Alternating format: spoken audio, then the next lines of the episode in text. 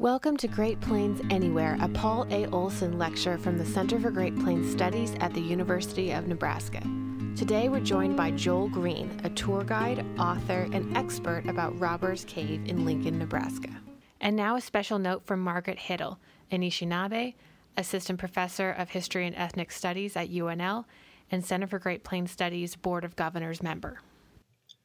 On behalf of the Center for Great Plains Studies, I would like to begin by acknowledging that the University of Nebraska is a land grant institution with campuses and programs on the past, present, and future homelands of the Pawnee, Ponca, Oto, Missouri, Omaha, Lakota, Dakota, Arapaho, Cheyenne, and Kaw peoples, as well as the relocated Ho Chunk, Iowa, and Sac and Fox peoples. Please take a moment to consider the legacies of more than 150 years of displacement, violence, settlement, and survival that bring us here today. This acknowledgement and the centering of Indigenous peoples is a start as we move forward together for the next 150 years. My name is Dijon Delaporte, and I am the events coordinator for the Center for Great Plains Studies at the University of Nebraska Lincoln. I'm Joel Green. Um, I've been teaching for Lincoln Public Schools uh, for the past 15 years. I'm author, also the author, historian, and uh, tour guide for Robbers Cave in Lincoln. Can you tell us what is Robbers Cave? All right, Robbers Cave is a, uh, a 5,600 square foot sandstone cave just south of downtown uh, in Lincoln, Nebraska. Um, the land grant for the caves from 1864, but prior to that, the uh, the natural tunnel, the first tunnel, would have been used as a shelter uh, by Native Americans, most likely the Oto and the Missouri. Uh, it's had a lot of names over the years: Robbers Cave, Penitentiary Cave, uh, Lincoln Cave, Notorious Old Cave. Um, the Scarborough family had the cave in uh, their family for four generations, beginning in 1906 they wanted to use the cave as a giant mushroom garden. But when they were clearing it out, um, they found a lot of things that um, created a lot of mystery some guns, some counterfeit coin making equipment, gambling pocketbooks, and things like that. A lot of people started to come see the cave anyway. They just decided to open it up to the public.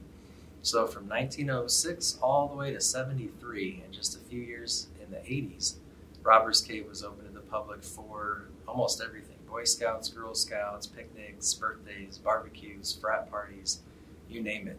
Um, then it closed in the 80s. The entrance was bulldozed um, in the late 90s, and uh, then a restaurant and a brewery um, came in and used the building that sits above the cave. And as of uh, as of 2020, it's now uh, Robbers Cave. It's used as an event center or a social hall where people have their holiday parties, company parties, class reunions, rehearsal dinners, car clubs come through, things like that. And aside from teaching, uh, give tours of the cave uh, seven days a week, year round. Can you share with us how you first learned about the cave and your journey to becoming its historian? I first learned of Robbers Cave when I was probably five or six years old from a book called Guide to the Ghosts of Lincoln. Uh, it's by Alan Boyd and uh, my aunt used to drive us around to all the locations in the book and try to scare us. so um, I was always fascinated with the cave because it was sealed up, uh, not available for tours, and the Historical Society um, had about six or seven photographs of the cave. Uh, so there was a lot of mystery and intrigue uh, for people my age, a lot of kids my age, always wondering um, what was behind that door. Do you have an idea of when the cave was formed and maybe how old it is? The mo- most of the cave is man-made. There's one natural tunnel uh, that uh, the, the, whole Dakota Sandstone group has uh, been there millions of years. Uh, what's left of the Western Interior Seaway, but the rest of the cave um, is man-made. Lincoln's first brewery came um, and uh, purchased the cave in 1869, and it was mostly just one man uh, by the name of Jacob Andra. He was a horse collar maker from Lima, Ohio.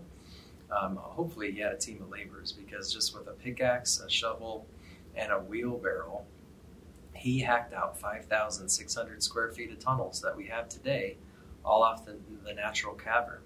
Uh, there was even a well for the brewery um, that went down 62 feet, and at which the bottom he found petrified pecans and antlers.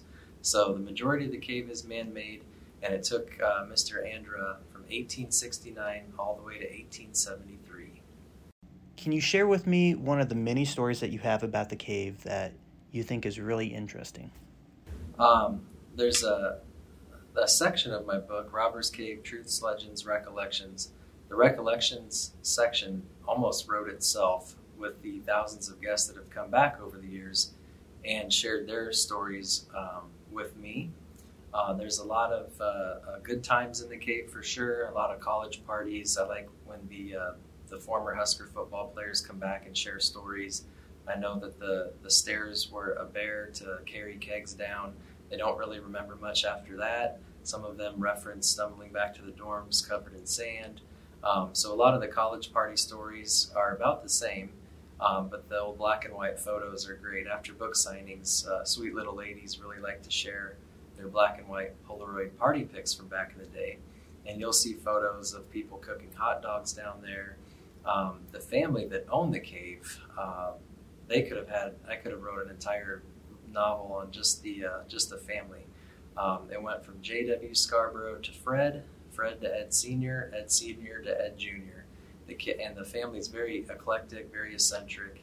Um, JW was the one that wanted to have it be a mushroom garden. Uh, Fred uh, had an exotic and tropical fish shop in the cave. Um, then Ed Sr., who was the assistant warden at the uh, men's reformatory, his son, Ed Jr., uh, used the cave as a gun range. So he used to store his gunpowder in the former fish room. And uh, the family had a couple of coyotes that they kept on the property. Their names were Minnie and Seymour.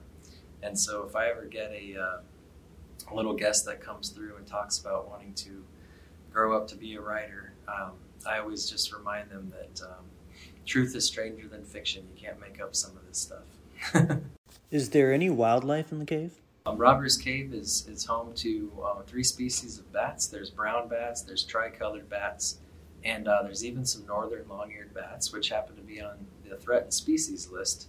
And so the owners uh, made sure that there was a tunnel. Uh, they worked with Game and Parks also to create an iron bat box. Uh, the bats have their own particular tunnel. They usually hibernate in the cave from fall to spring, and um, they have the, the southern tunnel all to themselves to, uh, to hibernate. It's been meshed off. There's been some nocturnal lighting added and uh, we make sure that the fireplace is left open so that they can fly in and out as they please.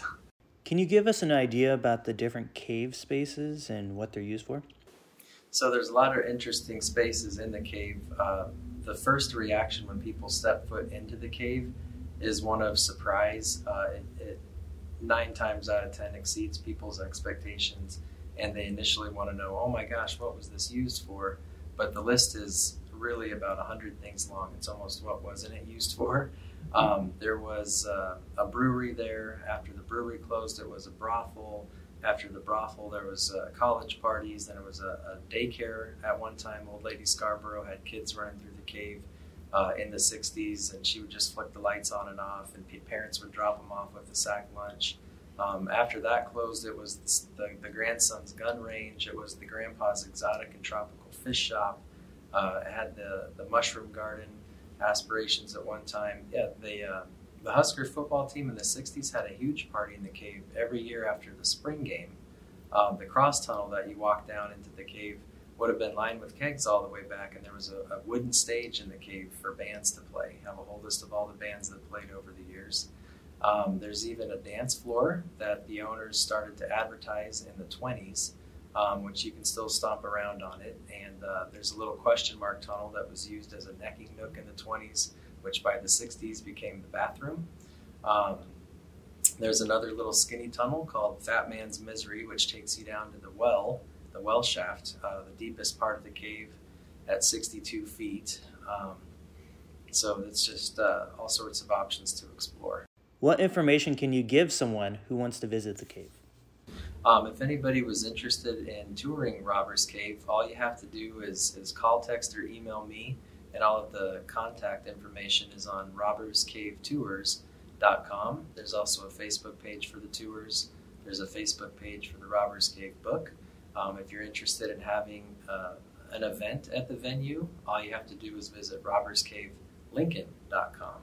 Um, the tunnels are 50 to 55 degrees year round, so I give tours seven days a week, and uh, the weekends book up really quickly. Um, tours are $14 for adults, $7 for kids that are 6 to 12, and 3 for kids that are 1 to 5. Um, it's a lot of fun. The tours are a little different if you toured the cave uh, when the restaurant was open uh, the first two years. You would get kind of a, a 20, 20 minute walkthrough. Um, the tours now are about 45 minutes to an hour, and we can explore a lot of the places that were previously off limits uh, during the first two years of tours. Uh, so it's a lot of fun, and they're they're uh, they're pretty popular. They book up quickly, so everything has to be booked in advance. But uh, a lot of availability if anyone's interested.